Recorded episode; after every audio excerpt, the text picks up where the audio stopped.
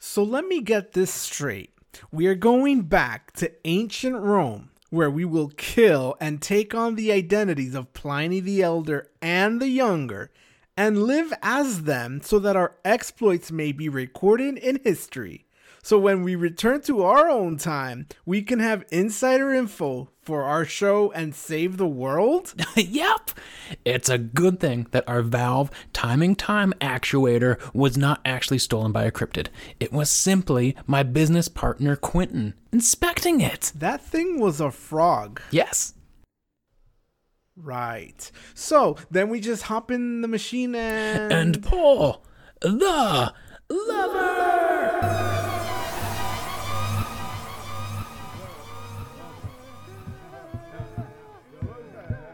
Where are we? Oh, crud. I, I think I miscalculated something.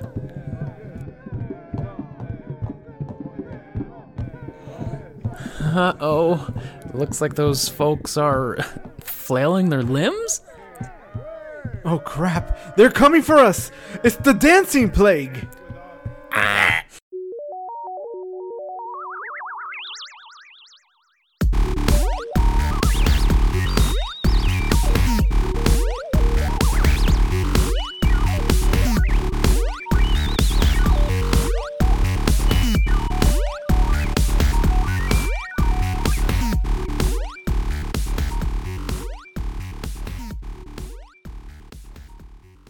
Hello, and welcome to another episode of Cracking Cryptids and Curios. This is Matt, once again joined by the personification of mystery, Angel.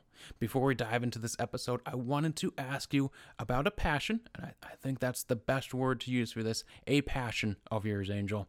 It goes without saying that you are these show's resident Yogi Bear, as you absolutely love picnic baskets. I always say, is there an event going on outside? Angel has his picnic basket. Is there a long car ride? Angel has his picnic basket. Going to an actual picnic? I'm sure Angel has his picnic basket and his backup picnic basket. So, with the start of spring underway, I'm guessing lots of people will start heading out to the parks with their own picnic baskets. For you, though, it's not just about going to a place to eat your picnic, it's about the whole experience. It seems for quite some time you have been absolutely consumed by designing your own picnic game, which I have just recently learned is called corn cobs. Correct me if I am wrong, but the general idea is that everyone shucks an ear of corn, takes off all the kernels, and then uses the cob as an item to hit a target. The target is a circle made with the discarded husks. Each player tosses at the husk circle from 25 feet back, scoring points, of course, for how many they get in the circle. And then you get to eat the corn afterwards, so winners all around, right? How, and maybe more importantly, why did you come up with this game? The answer to this is all very, very complicated. I want to summon a demon. The corn cobbler. and this is the best way to do it. That's, um, I have heard in from other sources, it's not always best to say the name of a demon because it gives it power. So you may inadvertently be giving the corn cobbler, as you say, even more power than you want to. You just gave it more power too by saying its name, then that name being the corn cobbler. I mean, it's the corn cobbler. He can't. I don't want to taunt him, but uh, why are you trying to get the corn cobbler into this plane of existence? And why through a picnic? Since the beginning of time, man has been eating corn and destroying the environment through that eating of corn. The corn cobbler will come and consume us all, hence, all corn will continue to exist thenforth. Thenforth? So, what's the game have to do with the corn cobbler? Oh, it's just something fun to pass the time. Just uh, in between summoning attempts, go out in the picnic, throw some husked corn Yeah, at a c- circle. I mean, because, you know, the few times that I've done it, nothing's happened, so you gotta make it seem like we're not wasting time. It's like, "Oh, are you trying to summon a demon?" No, no, it's just a game, guys. It's just a game. It's just a game. Have let's eat. fun. Let's eat the corn we just, uh, you know, shucked. So, are there any other picnic games that you have in design that just haven't made it to the picnic table yet? Yeah, there's one where it's we pick the wings off butterflies. God. Um, Why? I don't know. That's why I haven't been able to make it a game yet. There's no there's no scoring yet for it. Mm-hmm. The other one is the needle prickling. Oh God. On yourself? No, no, it's uh, you know, you have a bunch of needles and then you try to prickle the other guy. Prickle. Just a couple of friends going to prickle each other at the picnic. this sounds fun. Yeah, you got to keep score. And maybe, just maybe, there's some of your cactus cactus needles. exactly. Making hybrid. Are you gonna make some uh, hybrid corn cacti?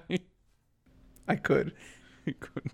trying to make I'm trying to make the needles uh withstand the shear force, so I can have the ultimate needle to prickle someone. So you husk the corn, and then there's needles inside it that spring out. Yep. Trapped corn. It's it's it's like a bomb when you when you break it, they just shoot out. So it's like ah, you just get hit. Shrapnel cacti needles. Not good. Just wanted some corn. Yep. Well, thank you for sharing your picnic enthusiasm as we uh, sort of jump into spring. Hopefully, it's a good season for you. Maybe I don't know if I want the corn cobbler to show up, so I'm not going to congratulate you on that sort of aspect. Well, your invite is in the mail, and I expect to see you. Yep, I'll bring Soon. my Ouija board made out of uh, dried kernels. Whoa, whoa, whoa! None of that demon stuff, man. You said he's a demon. It's a corn cobbler though. This is different. It's demon with an A. Damon. yeah. This is just my friend Damon, the corn gobbler. So there are a few news articles that popped up this week that really caught my attention, Angel, and this one uh, surrounding a topic that shows up in our show either in, inadvertently or intentionally. I, it's scary how much this movie shows up in our in our conversations. Jurassic Park. So coming from the website unexplainedmysteries.com, it is titled Neuralink co-founder hints at Jurassic Park. The article goes on to say Max Hodak has suggested that it's probably possible for the firm to create a real life Jurassic Park. Whether this could actually work in reality, however, has long remained a topic of debate. Now, though, Max Hodak, co founder of Elon Musk's Neuralink company, uh, just a um, uh, splice in my own opinion here, I think it's funny that he's a co founder of Elon Musk's Neuralink company. It's their joint company. It's not Elon Musk's company Yeah. if he's a co founder, but whatever. Has suggested on social media that not only is it possible, but that the firm could actually do it if it wanted to. Biodiversity is definitely valuable. Conservation is important and makes sense, he wrote. But why do we stop there? Why don't we more intentionally try to generate novel diversity? We could probably build Jurassic Park if we wanted to. Wouldn't be genetically authentic dinosaurs, but maybe 15 years of breeding and engineering to get super exotic novel species. If we break his comments down, it seems that what he is suggesting is that we could create new species via genetic engineering, though these wouldn't necessarily be genuine dinosaurs. It's also not clear if by we he means Neuralink or science in general, especially given that the company's focus is on creating brain computer interfaces. As things stand, however, there are no known plans for Neuralink to actually do anything like this, the article concludes. So, Angel, not uh, pretty much a non story here, just an, an um, attention grabbing headline. But what do you make of our potential Jurassic Park? First thing I noticed is that this guy has clearly not either not seen the movie or read the book. Mm-hmm. Um, he says that oh, we could create Jurassic Park if we wanted to, but they won't be genetically authentic dinosaurs. Um, that's exactly how it goes in Jurassic Park. The dinosaurs are not genetically authentic. They they mentioned that in the, book. the the the movie is a little bit more subtle about that, but they a PC game came out that kind of brought that back to the forefront. It's like, yeah, the dinosaurs were never meant to be genetically authentic. Part of the reason it all goes to hell. Yep. And and then it's it's also like so we're not even making dinosaurs. So then it's not even really Jurassic Park. It's just you're making creatures to make creatures. It, it sounds cool. Like just isn't that like one of the things like really the themes of Jurassic Park like you don't necessarily have to do something just because you have the ability to do it.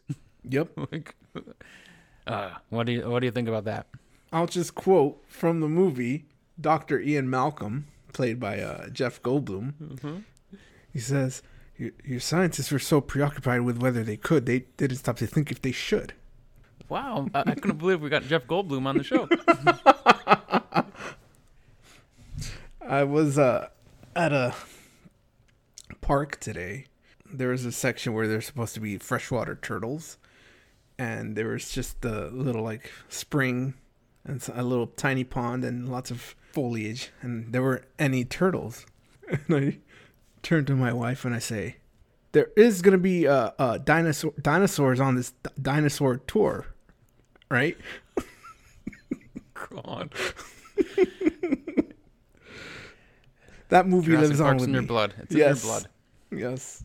I mean, maybe I'm gonna change my opinion here. I, I want it to happen. I want them to create the freak creatures just so something goes wrong, and then they escape, and we have you know these exotic super species out in the woods to uh, become invasive species too, because we need more of them. Well, I mean, I don't want to spoil anything, but that's pretty much what happens in the latest Jurassic World movie, where they just get let loose. Then we just gotta deal with it. Yep. hope, hope some cool, like cool action guy is ready at a moment's notice to save us, and then corral up all the uh, demon dinosaurs, the Damon dinosaurs. Yes. So beyond the potential Jurassic Park, we have a very odd news story here. It is titled, also from unexplainedmysteries.com, Police Seek Identity of Masked Slender Man. So it goes on to say an eerie masked individual has been captured on security camera in a South Carolina neighborhood. On March 24th, the mysterious interloper, who was wearing a creepy white mask with holes for the eyes and nose, showed up unexpectedly outside a house in Sumter's Meadowcraft subdivision. His or her appearance scared the residents in the house, according to the sheriff's office, sparking an ongoing police hunt to identify and apprehend the individual responsible. A CCTV snapshot of the intruder later posted on social media quickly sparked a flurry of comments with users likening the appearance to that of Slender Man, a fictitious entity invented on an internet forum who typically appears as a very tall, thin, gaunt individual with this a a black joke? suit, no face. The character has been the subject of numerous creepypasta stories over the last few years. However, this is the first time that someone who resembles him has turned up in a wanted posting. Could the suspect have been pulling a prank or was he planning to break into the house? The search for answers continues, the article concludes. Angel, we have a potential Slender Man copycat? I don't know what we'd exactly call it. What do you think of this story? I don't understand. I'm looking at the picture, and how did somebody come to the decide that this is supposed to be a Slenderman lookalike or something? Like- I, I don't know. It's uh, it's it's reaching. That is beyond reaching. It doesn't even fit like the Slenderman lore from what I remember. It is more closely associated, I think, to the Purge. If you've ever seen the Purge movies, Yep. it just looks like some guy in a mask looking at a directly into a, a camera, and he's like, "I'm here to kill you because today is the one day that Yep. all crime is legal." Yeah. It makes me uh, think though, if there was one cryptid entity that you could become a mass murderer in the likeness of, who would it be? Or maybe just robber. I guess he's not. There's no allegation that he's a mass murderer yet. um, that or that he's even robbing anything. There's nothing that ha- actually even happened. Um, what? let me rephrase this. if there, if there was one cryptid out there that you could don the likeness of and do nefarious things as, who would that be? Oh, that's easy. Spring Heeled Jack. Just reenact Yes. uh, 1830s London and mm-hmm. hmm, And that's a good one. and and blow uh, blue flames out of my mouth. So, if when when your uh, picture's eventually taken on a house camera, what do you think the title would be? Would anyone even know who Spring Heeled Jack is? Or they say, "Police seek identity of masked Slender Man." They'll probably say they'll, they'll probably say it's a it's a Mothman sighting. oh no! oh, Mothman. I would don my antlers. I would put on my wings. I would put on my duck feet. Oh god. and my coxcomb would go in the middle of my head.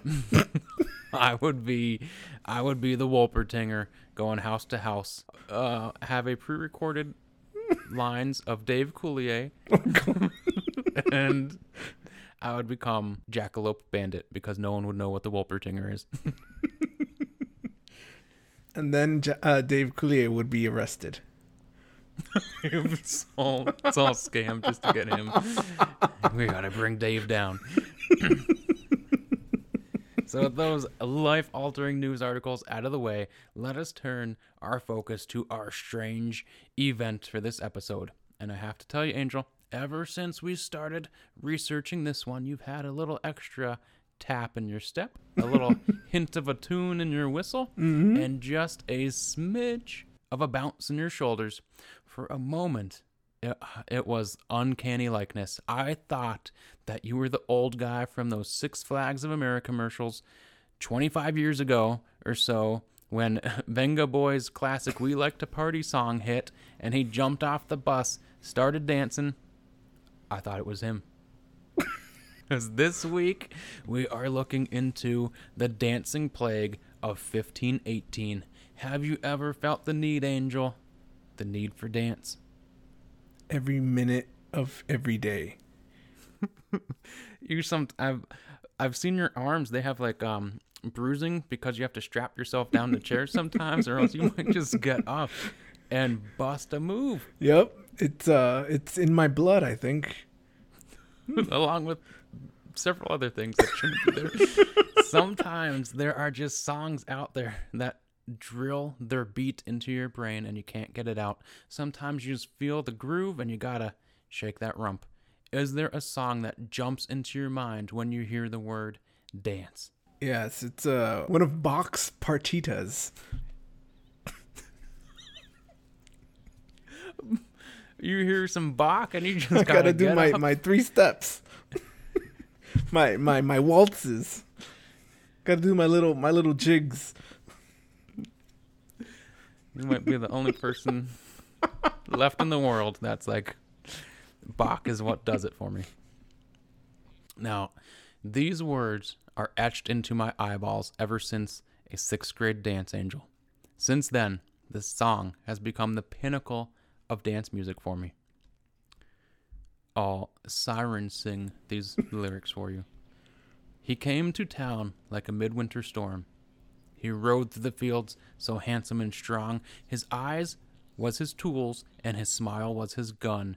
But all he had come for was having some fun. If it hadn't been for Cotton Eye Joe, I'd be married long time ago. Where did you come from? Where did you go? Where did you come from? Cotton Eye Joe's razor, that axiom that states for something to have come from somewhere, it must therefore go somewhere. So where did the dancing plague of 1518 come from? This one is just Eerie Angel. Just like Cotton Eye Joe, this damn plague just popped up one day, and everybody was like, metaphorically, son of a bitch, it's Cotton Eye Joe. Lace up those dance shoes, Angel. We're about to tango till the sun comes up. You ready? Very ready. Take my hand, put your other hand on my waist. Leading us down this waltz into the ballroom of history is the book The Dancing Plague The Strange True Story of an Extraordinary Illness by John Waller. In 2009, does a, I think, very good job at setting the dance floor for this insane event. And we must travel back to July 14th, 1518 for this story, presumably a perfect day outside in the eastern portion of France. John tells us somewhere amid the narrow lanes, the congested wharves, the stable, the workshops, forges, and fairs of the medieval city of Strasbourg, Frau Troffea stepped outside and began to dance. Despite it sounding like a story hook in a Dungeon and Dragons campaign, John goes on. So far as we can tell, no music was playing, and she showed no signs of joy as her skirts flew up and around her rapidly moving legs. To the consternation of her husband, she went on dancing throughout the day, and as the shadows lengthened and the sun set behind the city's half timbered houses, it became clear that Frau Troffea simply could not stop.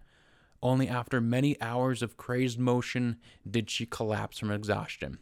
What do you think here, Angel? Was Frau Troffea like Mumbles the Emperor Penguin in the 2009 mega smash hit Happy Feet? And she was just like, I gotta dance. His name was Mumbles? Well, I had to look it up because I didn't know.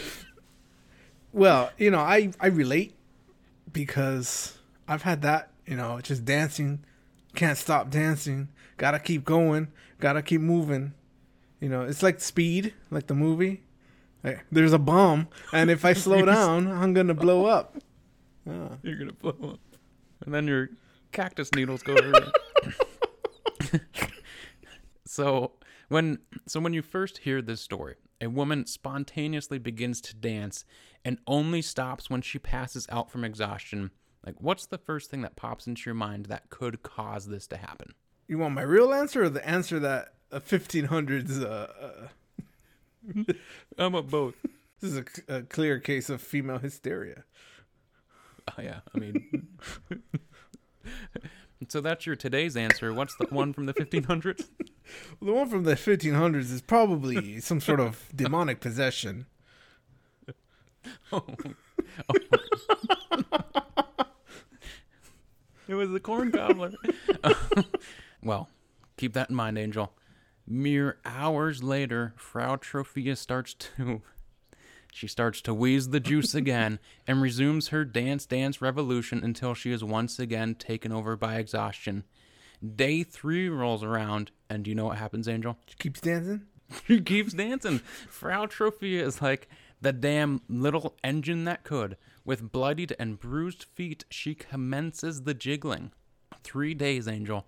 Three days of dancing. How does a person physically do that? What I want to know is, you know, doing this research, everyone kind of repeats the same thing that they were dancing, mm-hmm. but there's no def- definition of what dancing is.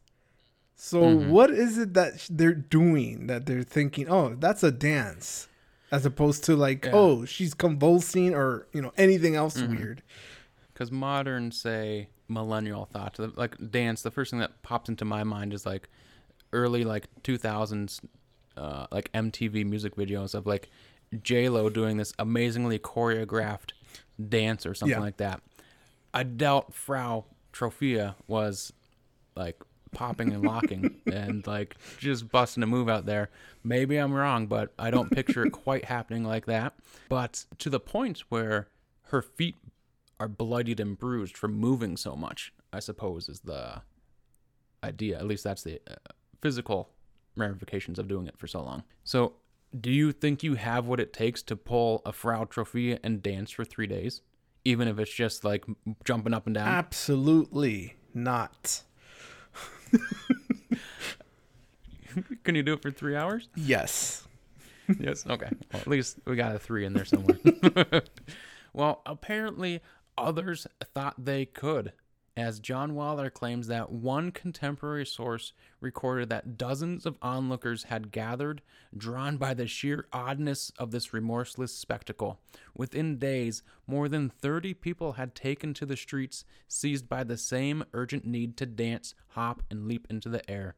They went on day and night in clogs, leather boots, or barefoot, their limbs aching with fatigue, their heels bleeding copiously, probably some with sinews torn to the bone. Waller further states that those 30 became at least 100, and by August, no less than a month later, 400 people had experienced the madness. 400 people. It's like a damn flash mob, mm-hmm. Angel. What what is going on in your mind here? Like first thought of now there's four one to 30 to 100 to 400 in the matter of a month. One of my thoughts is there was once a man who went around preaching and then he died. And then several years later, people started claiming he came back and that he suddenly he's the son of God. What I'm trying to say is, I'm thinking things got exaggerated a little bit. Yeah, it's a, a very real possibility that um, one became several, and then not 400 I'm starting to lose my train of thought. about Jesus and his Easter eggs. Jesus! Oh no, I wasn't talking about Jesus. I was talking about the Buddha. Corn gobbler. the, the yeah it's i think it's just uh i mean maybe there's some truth to it but i don't think it's exactly 400 people So like 398. thereabouts Maybe 402, something like that. so, usually in medieval and even colonial history, you easily find people pointing to the devil being the mastermind or cause of this type of calamity. Not so much this time, as I suppose the devil just wasn't a champion of dance. The crowd that gathered to watch Frau Troffea decided this affliction was possibly divine and sent from heaven. Troffea was put in a wagon and brought at least a day's ride away to a shrine to Saint Vitus, the patron saint of dancing.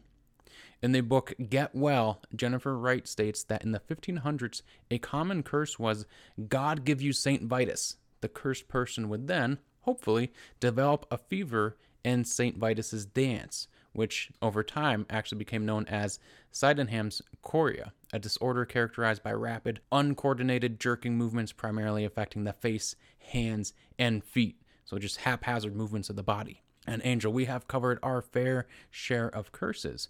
But if you designed a curse to make someone dance, what do you think it would be? the the what do you, what are those things called itchy itchy powder It has a name. yes yes it does it's called itchy powder it makes you itch oh, okay. Did you say itchy powder? then it confuses them, and they start dancing. yes itchy powder on you. put it put it on on the in their feet in their shoes that'll make them be like what's going on So it's. How is that a curse? You're just putting powder on but somebody. they don't know it's happening Oh. It's a it's a meta curse. Only you know. Yes. They don't. How'd you get it in their shoes? Did you like sneak into their house? uh yeah i live under the bed hello wearing your Spring Heeled Jack outfit with your itching powder. Oh no. Got some real problems on our hands this episode. I think mine would be May Cyndi Lauper be upon your house. So, with my very out of date reference, why don't we look at where the dance plague went? Because every plague or pandemic has to end. right, Angel? yes they they do end, right? I'm asking for a friend. They end. That's what we're hoping We're open. So we have dancing that just took over a town in the Holy Roman Empire.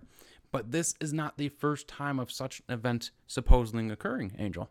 Dancing mania or choreomania is apparently a thing Europeans have been dealing with for quite some time. The earliest supposed outbreaks began in the 7th century and then they abruptly stopped in the 17th century.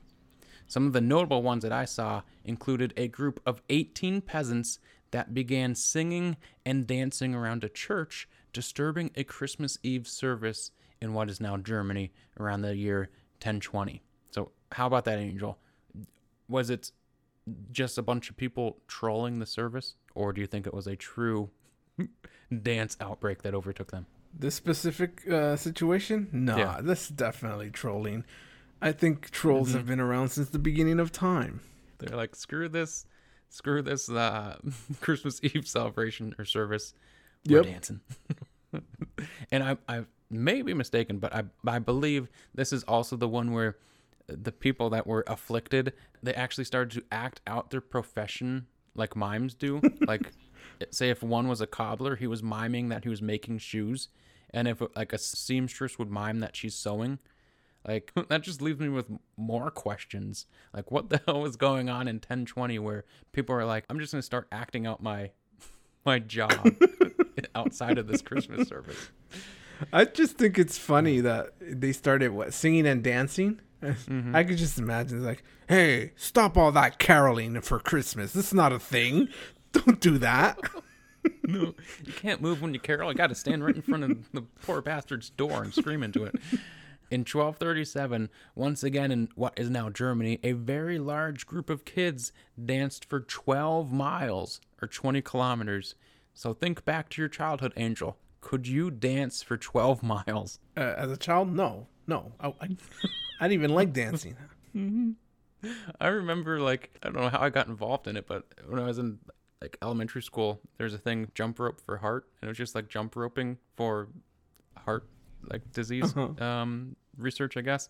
And you, you would try to see how many times you could jump rope. And I couldn't do it like more than 20 times, so I can't dance 12 miles. Those kids were on a whole nother level. if if you were a kid and saw like a mob of kids dancing, do you join in at that point? Just for the fun of it? Or do you like, nah, I'm Nah. I'm going I'm home. turning guys. the other way. You're Yeah, going home. There's, there's no way. I, I see something like that. I, they're they're up to no good. these hooligans out in the road in 1237.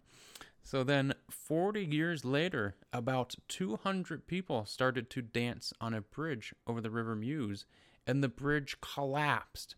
Most of the survivors were brought to a nearby facility dedicated to the Lord of Dance, St. Vitus. So put yourself in their happy feet, Angel, just feeling the groove and dancing on a bridge, and it collapses.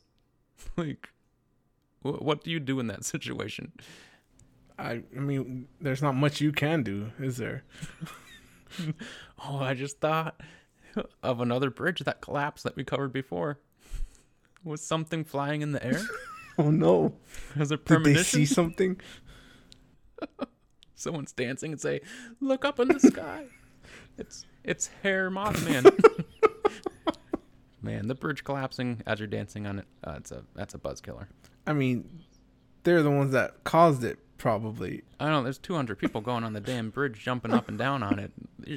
I'm not trusting the bridge from uh, 1287 with 200 people on it. I'm sorry. Possibly my favorite one that's mentioned is from H.C. Erik Midelfort's 1999 book, A History of Madness in 16th Century Germany, which, my God, what a focused time and place to look at madness. It states, however, in 1374, an outbreak occurred in Cologne, and the dancers begged to have their stomach beaten and cried out for St. John for relief. If you did something for so long and you're like, please beat my stomach so I need so I can finally stop doing it, what do you think would have to occur for that to happen? Like, can you think of any scenario where you can't stop and you ask someone to beat your stomach? If I've been put under a spell, That's is that your like code word for the world, like to let people know you're under a spell? Beat my stomach. well, I mean, I I need to be stopped, right? Like let's let's say I'm being controlled and I'm pointing a gun at somebody. It's like, please beat me. I can't control myself. Beat my stomach. Do you think that's a good way to take someone down? Like Beat me beat the them in stomach. the stomach. I think I feel like maybe people in the 1500s were had their their constitutions were a lot lower than those of us today. Getting beat in the stomach might just take them down. as they dance on a bridge before it collapses. So, is, is there a, a moment, like, a, or at what moment does doing something for so so long, like the thought of beat my stomach, enters your mind? Like, is it is there a threshold that you can think of that at that point you're like, I need to stop this if I if I couldn't physically stop it. So these people are dancing for potentially days. Like at after two hours of dancing, uncontrollable dancing, or you're like, it's okay to start beating my stomach to make me stop. Um, I think the moment I start dancing and I realize I'm not in control, I'd be like, please, somebody. The movie just stop me right Yeah. now. Get the hammers and start beating. The guys, I'm not doing this. I'm not in my in control. Beat me in the stomach, please. Now here's here's one last one because I love the stomach beating. so hypothetically here, Angel. So Jigsaw from the Saw movies has you in Oh, a very very convoluted death scenario. you have to keep dancing or you die. And the way you die is a baseball bat repeatedly hitting you in the stomach. how long how long do you think in that scenario you could go before the beating commenced? Well, I mean, I feel like Saw, uh, Jigsaw always gives you a way to a way out. This is this is the later movies where there is no Oh, way I, out. I'm not familiar with those. I guess all the love of life has trickled away from this man or whoever's Jigsaw at that point. um, do I know I'm gonna die? I mean, it's like if I know it's inevitable. so hypothetically, in this scenario, you know of the overall concept of Jigsaw being out there in, in this hypothetical world. And you're like, oh God, I'm in a Jigsaw scenario. I think I'd try. I mean, I figure, you know, hey, if I'm gonna die, I want to see how long I can do this for. Before the whirlwind of baseball bats start hitting you in the stomach. Yes. yes. Again, this this stomach. is like, ah, give it a shot, this Jigsaw. is this is just like speed again. and you blow up and your your needles Yep. come out. so, with all that minus the jigsaw hypothetical here, there is precedent for what occurred in 1518. There was some sort of weird dancing stuff going on in Europe. So, what exactly caused it? This has pretty much been argued since the moment it all began. So, in the moment of it happening, this is where our first theory comes from. Just the theory that I've titled Otherworldly Origins. Very much a supernatural aspect to it. A curse, maybe. Demons, just too much sinning. Was St. Vitus just looking down at people and was like, you, you fools just have to start dancing? Many people at the time attributed some sort of supernatural force to the cause. What do you think ab- about that? Do you think within the confines of that time, reasonable? they should have been enlightened, damn it. yes, Those fools. they should have known better.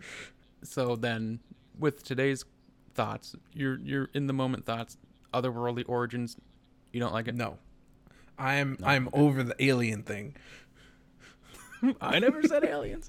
Well, that gives me a good idea. If you say other world, that means aliens. it's the very So definition. theory- is. Otherworldly terrestrial origins. Theory two is uh, titled Paracelsus hates the supernatural. So Paracelsus is a Swiss-born, or was a Swiss-born alchemist and philosopher who visited Strasbourg seven years after the Dancing Plague to try and figure out exactly what in tarnation was going on. In the book The Dance Manias of the Middle Ages by Ossie Turner, it is stated that Paracelsus was the first to attribute the mania to medical causes as opposed to the supernatural. So he is actually the one who named Frau Troffea as starting it all and was pretty much like, this is just some darn woman doing stupid women things. and the general idea from him is that Troffea was faking it, as nothing annoyed her husband more than dancing. And I must ask you, Angel, what the hell is wrong with Herr Troffea if dancing is a thing that annoys him more than no other? I always get these movies confused, but I remember I'm reminded of uh, that Kevin Bacon movie where Footloose? yes, Footloose, where he goes to this town and they're totally against rock music and dancing, and it's like okay, Stupid dancing. yeah. I figure that's he's like one of those. he's, he's he's the personification of that Yes. town. Oh, what a would so for you would would dancing rank in your top 100 things of things that annoy you? No, not at all. Uh, yeah, I'm, like, who hates who's uh, like as annoyed by dancing? Like, I imagine just like the general idea of dancing. It, to me, that's like saying I hate music, not just a specific kind. Like I hate the idea of music. No one says well, that. I mean, it depends because there, you know, maybe it's a generational thing where that, ge- you know, I remember. it was his wife. I remember in you know when I was growing up, you know, my parents or my grandparents, you know, they danced a certain way, and they see the youngins dancing, they're like, "What? Is, mm-hmm. That's not dancing. Like that's vulgar," you know. So maybe it was mm-hmm. a situation where it's like you're dancing the wrong, the the younger person's dance, and it's mm-hmm. like that is not, that's not appropriate. That's not the Troffea way in this family. damn it. Yeah. Paracelsus believed a a woman would do this just to make her husband upset. So just the cause of this being an unhappy wife trying to embarrass her poor poor husband. His argument is then that she wasn't able to stop because she basically believed that she had become afflicted with something after she had started it, like some sort of self fulfilling dance prophecy.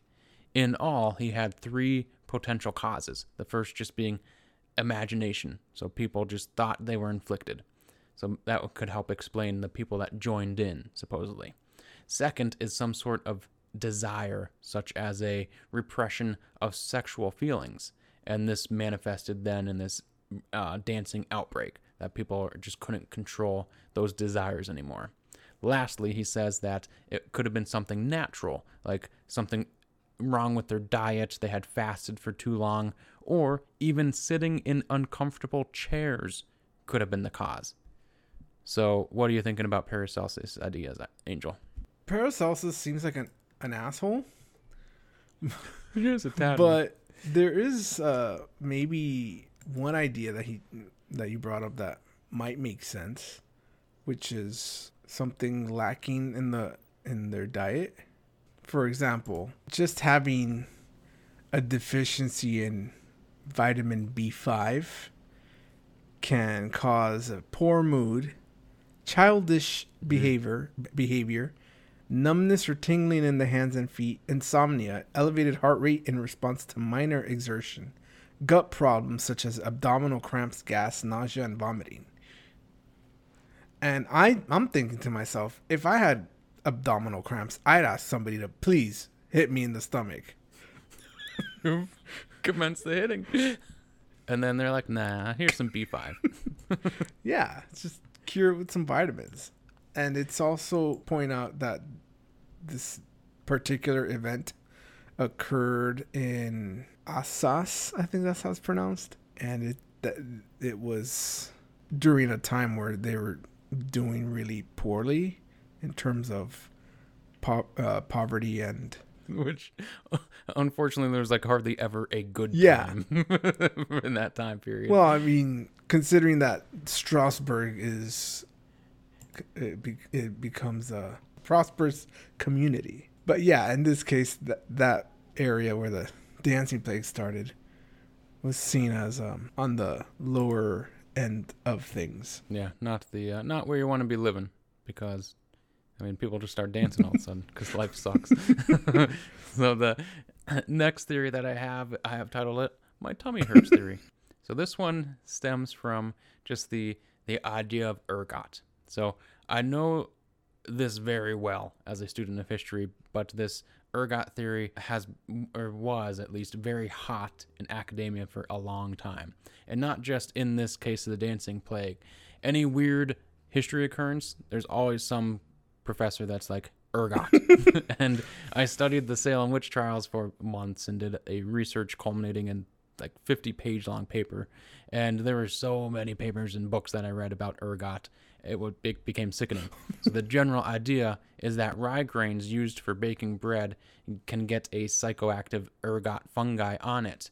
And then people eat it and freak the hell out. Sort of like being on lsd So how about this idea of a, a mass food poisoning, Angel? I was also I've heard of the ergot thing in the past, and I'm like, sure, why not? But I've never heard of people on LSD start dancing. I don't know why this would affect these folks in a dancey way. And it all very specifically like a way of affecting it, and then so many different people like it all affected them.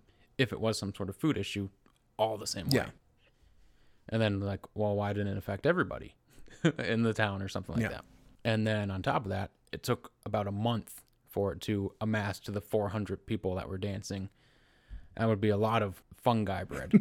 so I'm not I'm not too on board with the the mass food poisoning idea. The next theory, this one's called the we all about to lose our minds up in here theory or just mass hysteria theory. So this is where a mass illness of some sort starts spreading and there is no actual infectious agent being responsible. The idea where something happens to one person and it just starts spreading and spreading and spreading and then all of a sudden it just stops. Really no explanation of as why it began or why it stopped. Any thoughts on just mass hysteria being the culprit here? I've heard about mass hysteria throughout history, and I don't. I've never bought that as an excuse for mm-hmm. anything. I've never seen mass hysteria in modern times. I don't see why this is a thing that people believe happens. Maybe I'm mm. wrong. I don't know, but I just I don't see how somebody. I mean, there's like mass panic, but I don't think that's the same thing mm-hmm. as mass hysteria.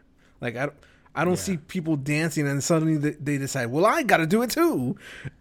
And then they're all like stop at the same time. Yeah. Like, you know, eh, this has gone on long enough. like it's it's hard for me in this instance to like it- it's sort of like I think to fully understand it you'd ha- you'd have to be living in the moment for it to be like, yeah, this is this is mass hysteria is going on right now. This is happening, guys. Like that's the only way I think I could really be all in on the mass hysteria theory is watching it happen. And and in this case, because it is such a specific and weird thing happening. Last theory that I have is just the I hate this world theory. We sort of talked about it a few moments ago where people just lost hope and life was complete shit. Constantly dealing with trauma messed people up, and life at this time was insanely difficult. And this is pretty much John Waller's theory uh, in the book mentioned uh, at the beginning of this whole thing that people hit a breaking point and it manifested in pretty much a mental breakdown. And other people are like, this makes sense. like this is how I'm going to mentally deal with with this situation is just this chaotic body movements for multiple days. And then they're like, oh, that looks better than my current life, so why not? so any any thoughts on on this just being like a mental breakdown because of the social economic problems, the religious problems, the uh, being afraid of animals killing you that come out of the forest problems, Uh, the bridges collapsing when 200 people go on it. I mean, I think that's more from the dancing and not from the issues they were experiencing. I mean, I, I guess it's plausible. It's again, I don't see people doing that now. Like the, people living in the worst of the worst. I don't see them just mm-hmm. having a breaking point and suddenly start dancing. I don't know. Maybe maybe it was a different time that that made people that way. I think for this to have occurred in this specific pattern, like there had to have been some sort of cultural thing going on too that never made it through time, like that something is very specific to these people as it all these instances really happened around the same general area. Um, like there had to have been something that those people knew about and uh, things that they dealt with culturally that just never made it through history that isn't explainable and even maybe Paracelsus did not know of as well besides just blaming women for being women at the time or something like that. Any theories that you have for the dancing plague of 1518? I was trying to come up with a theory where something to do with protests and what we just talked about civil unrest, but somebody already caught, kind of came up with something like that. But this person apparently is a choreographer. they chore- Okay. they did some uh, a dance choreographed the dance that was inspired by this event. It says, This is how the dancing plague of Strasbourg started 500 years ago, an incident which caused the death of many people through exhaustion, heart attack, hunger, and thirst. It affected the whole society during this time, but still, after many years, it continues to generate intrigue and curiosity. I guess the choreographer, choreographer's name is Seren Oran. So Seren Oran believes it was nothing but a personal breakdown and a protest about life at the time. The hunger, the poverty, the diseases, the misogynist mindset, the breakdown of society, the corrupt church of the Middle Ages. Frau Troffea tried to defeat all of these through her dance and save herself and her soul through the trance like state. Something about this is interesting because I've noticed it in other points where it talks about people dying, but the mm-hmm. Wikipedia article explicitly says, you know, there's really no evidence that people died especially the historical documents from the from the town. Yep, and I think it does the the documents get a little bit very sketchy on the death toll if any, and a lot of that seems to come from what I understand and my reading into it of specifically John Waller's presentation of the material in his book. He claims to have this primary source from the time, like a, a city council statement or something like that, that talked about deaths, but there's no concrete evidence that shows like these people actually died and records of their death for that. Mm-hmm. As for a theory, I don't have a good working theory. This is what I've connected so far. The, the event happened in 1518, which is five years before the town of Strasbourg, before the, the town accepts Protestantism in 1523. Now, maybe some numerologists out there have uh, an idea of the number five, you know, five years prior. Maybe these uh, dancers were doing some kind of ritual. Maybe they were witches. I don't know. But not to mention that the there's also these events that happened. There, uh, these dancing events have happened in the past, like you mentioned. And according to the Smithsonian Magazine website, that has an article on this. It says the disease, in quotes, spread to to Liege, Utrecht, Tongres, and other towns in the Netherlands and Belgium, up and down the Rhine River. This was and this was referring to these kind of dancing events that happened in the 1300s thereabouts. From there, the Wikipedia article on Lower Alsace says In the late Middle Ages, the unity of Lower Alsace was lost.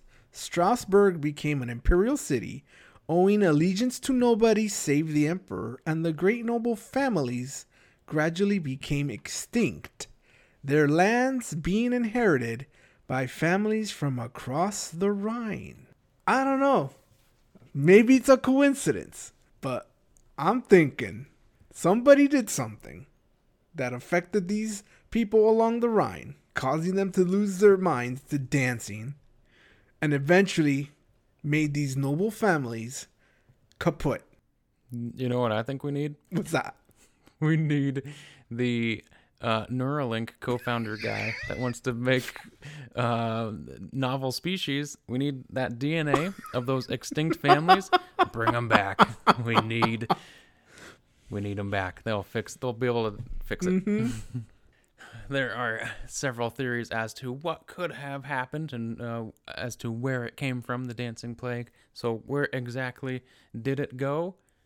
Nobody really knows. it just sort of stopped, and then over the years, uh, next hundred years, it, some issues of it coming back again, but never in the same veracity really as the 1518 version. But say that you do find yourself afflicted with this condition, what exactly should you do? Well, Angel, I'm here to help. There is possible treatment for the dancing plague. So Paracelsus said people should be locked in dark, unpleasant places and fast on water and bread. So basically, solitary confinement in an American prison. Paracelsus is like, that's going to work for the dancing plague. I, I, it, there's no proof that it did, but he says it. It, it could work. How, do you think that's good treatment? I mean, it can't hurt. yeah, yeah, yeah. Otherwise, you're just dancing in the dark, eating bread and water. Just somewhere else. Another option suggested by Paracelsus, and this is honest, honestly something I do no matter what condition I am in. It is just good general health advice. It is to fashion images of yourself in wax. Transfer your thoughts to this weird homunculus that you create, and then you set it on fire. That's That- it. That's that's that's the truth. That was actually one of my uh, game ideas for the picnic, but never made it. make a wax homunculus of yourself, and hopefully corn cob doesn't come. or the corn cob. Um, the next one though, it reminds me a little bit of that Melonheads doctor who just pumped more and more water into their large, large heads. The idea was play more music. so fiddlers and drummers were brought to the streets to play music, with the idea maybe being that once the music stopped, the people would stop dancing. But apparently, it just made more people join in on the dancing once the music started. so it it made things worse. Reasonable ways to help people, right? Yeah.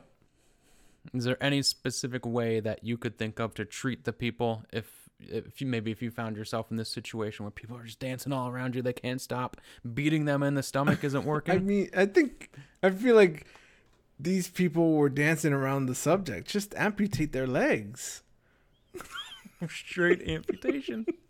Just and get the executioner's axe, just start chopping. no one's gonna be dancing after that. I, I I think it's I like the idea that they're like I think we need to make bring in more dancing, and these people started playing music, and I just imagine that these people are looking out into town. They're so heartbroken by everything going on in the world. And they look outside and they're like, these people have been dancing, but now suddenly there's people playing music. So these people are actually happy. So let me go outside and join them. Or like the really confused person that's like, is there now spontaneous music playing that people just can't stop playing music now? and then they're really Oh confused. no! And the fiddler's like, I can't stop. I can't stop. Fiddling into their arm, cutting through the bone, the the strings not breaking. Oh man, fifteen eighteen was a hell of a time. so why don't we jump into the Rubrica Power Get Me Off This Ride edition and see exactly how the dancing plague adds up. So how about the in their shoes category? How scary would it be in your book, Angel? I thought about this and I said, well, if people died, it could be scary. But we don't know if people died or not. It was at, it's at most physically exhausting and, and annoying to just keep dancing and can't stop. Maybe it's scary because it's like, ah, I can't control my body. I don't know what's going on. So I said two. Two, Yeah. Initially, I was like, no, not at all. It's just dancing. But then people start collapsing. I guess it happens. And I remember specifically more than a few 90s sitcoms that had episodes where like a couple was in a dance competition to see like who the longest dancers would be to, to win a prize and people would just start like, collapsing and and like the the main characters they, they don't want to give Yeah. up but then someone has to give up but then the people's feet start bleeding and like bones are coming out of their legs and they're just like, I gotta dance, I gotta dance, and they don't stop dancing. I don't think it's scary in the traditional sense. It would be it'd be like, why can't why are these people dancing so long? That then becomes unsettling of just seeing the act for that long. It's like a month of dancing. and and if you are the one that's dancing and can't stop, like you said, like you start seeing your feet bleed and you're compelled to keep going, is that like a loss of self control or somebody else controlling your body? I think that jumps it to a whole nother level of scariness of you just can't stop. So for these in their shoes factor, their bloody and bloody and bruised feet, I give it a 3 mm-hmm. for scariness. How about believability? I don't see why why it's not believable. Like, mm-hmm. sure. I mean, I, the thing I can't relate to is is why it happens. Mm-hmm. Like, what? People just started dancing. Like, okay, but it's not so outlandish that it's like that would never happen. Like, come on. It's not like mm-hmm. a dragon came and ate people in the town. It's like dragons aren't real. Come on, guys. Hmm. Except for the Piasa. But- But yeah, I think it's believable. I mean, again, 400 people? Uh, that seems a bit exaggerated, but I think there's at least between 30 to 400 people. Sure. Yep. Uh, three. Three, yeah. The way I looked at it, to me, there feels like, like you're saying, sort of a melding of legend and fact for a lot of these dancing hysterias, and specifically for the 1518 one. I mean, there there is recordings of it being real. Paracelsus went to investigate it seven years after it occurred, and then tried to blame it on unhappy wives. and to me, that's more believable that somebody would come up to that dumb conclusion of just like these women, these women, why are they doing this? Um, so for that, I am dropping on a four for believability. Now, how about the lore? Lore is is intriguing, but it it's there's not enough information. Every time I've looked up the dancing plague of 1518, it's always there's always that mention of this has happened before, but mm-hmm. there's no information on the other stuff that has happened before. It's always like a sentence. yeah, and I'm like okay, I, I guess. I wish there was somebody out there that really investigated this, like worked on their thesis on the whole dancing plague phenomena throughout history. Mm-hmm. Uh, but for now, it's a two. lore is really tough for this one as it just sort of occurs and then goes away. Like it just it's sporadic. There's not a lot of heavy documentation of it in the moment. The primary sources just stories after the fact like paracelsus. And it's it's super weird though. It's just a weird thing and i am more of the opinion of it being some sort of weird like cultural manifestation of in the moment just something that these people express themselves as in the moment. And it being sort of embellished on the actual length of it or the like you said the amount of people of it as well. And i mentioned my research that i did in school for the salem witch trials and that's the same approach that i took in that and really all of history is like really specific people in these specific moments doing things based on their culture and their lives and their upbringing. It's it's sort of hard to explain a lot of things if what was going on 500 years ago or something like that. A lot of things have changed and transferred as far as culture that aren't the same anymore as far as like Salem, like people believe that they were witches, and like years and years and of religious teachings and life at the time just set a base level of how you perceive the world, and that perception gets lost over time.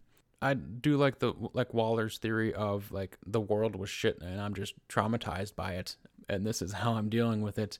Like life usually sucked in medieval times for most people.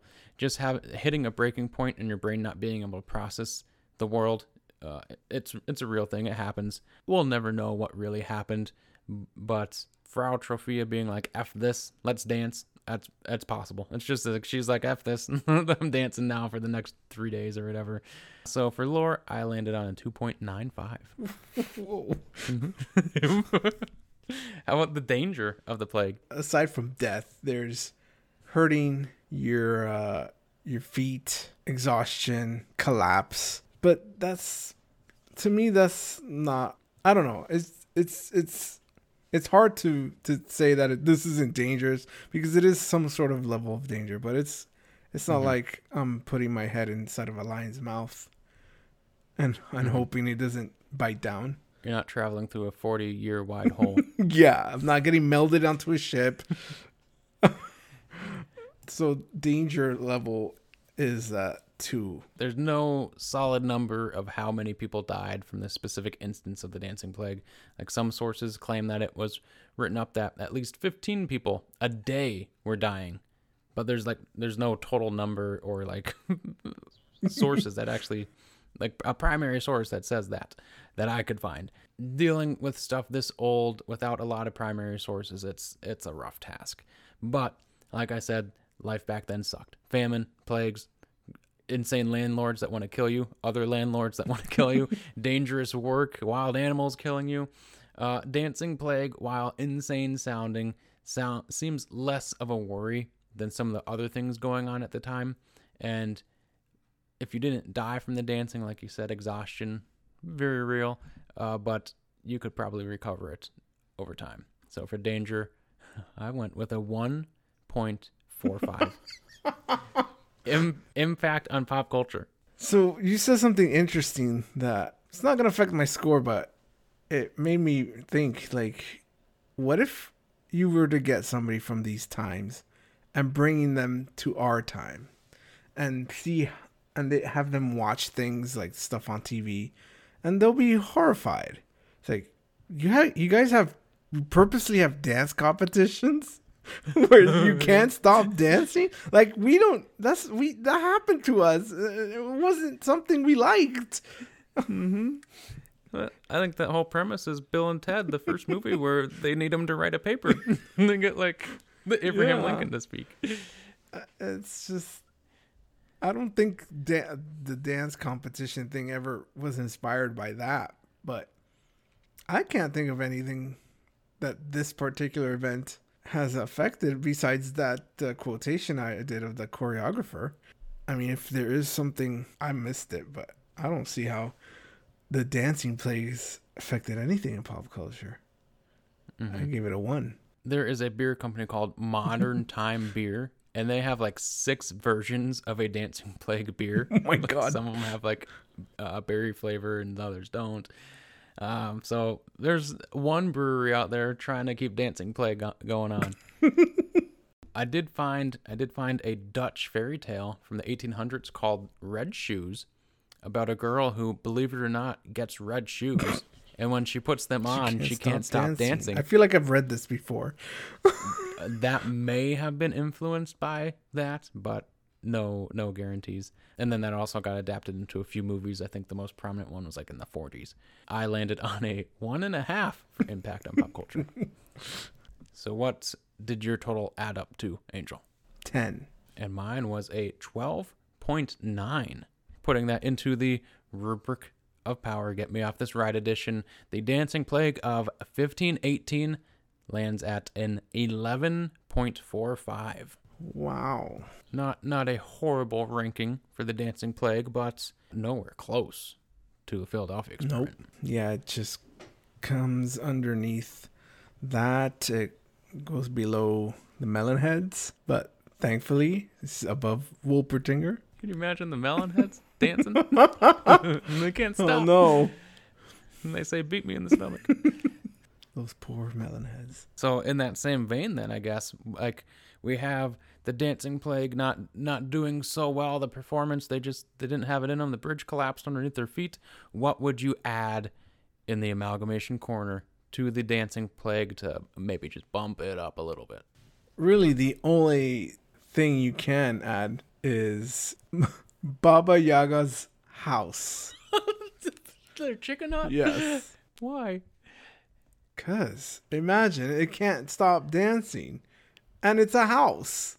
Oh, you're giving the dancing plague to her house. Yes.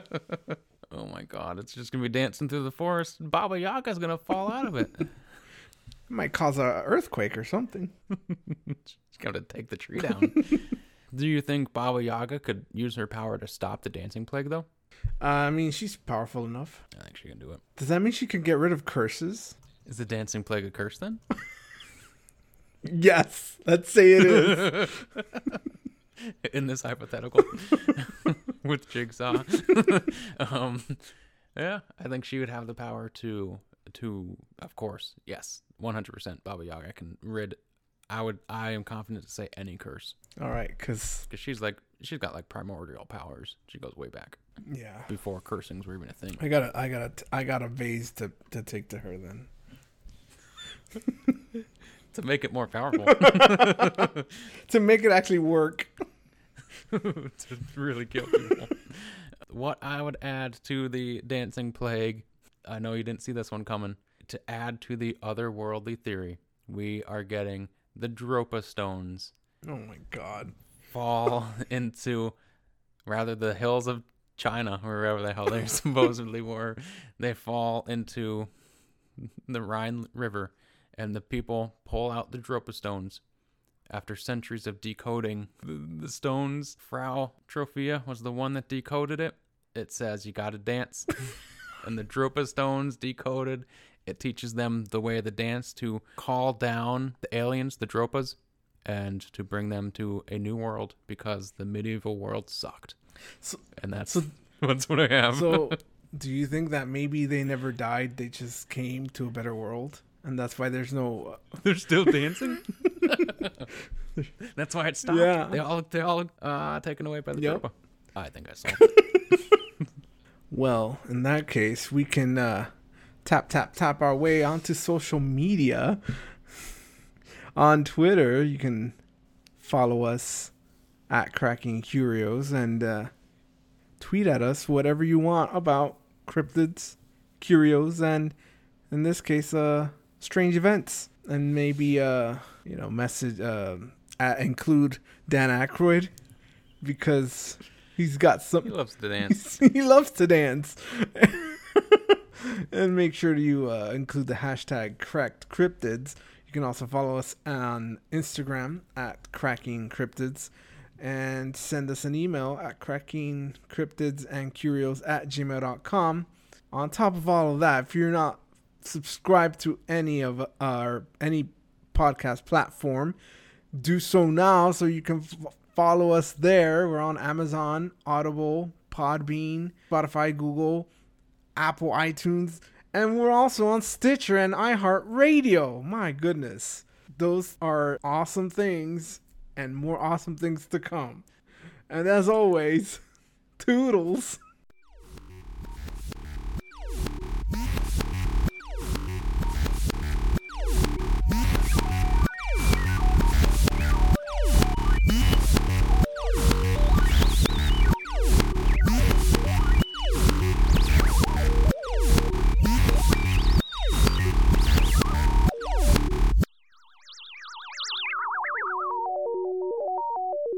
This has been an I am actually traveling back into time production.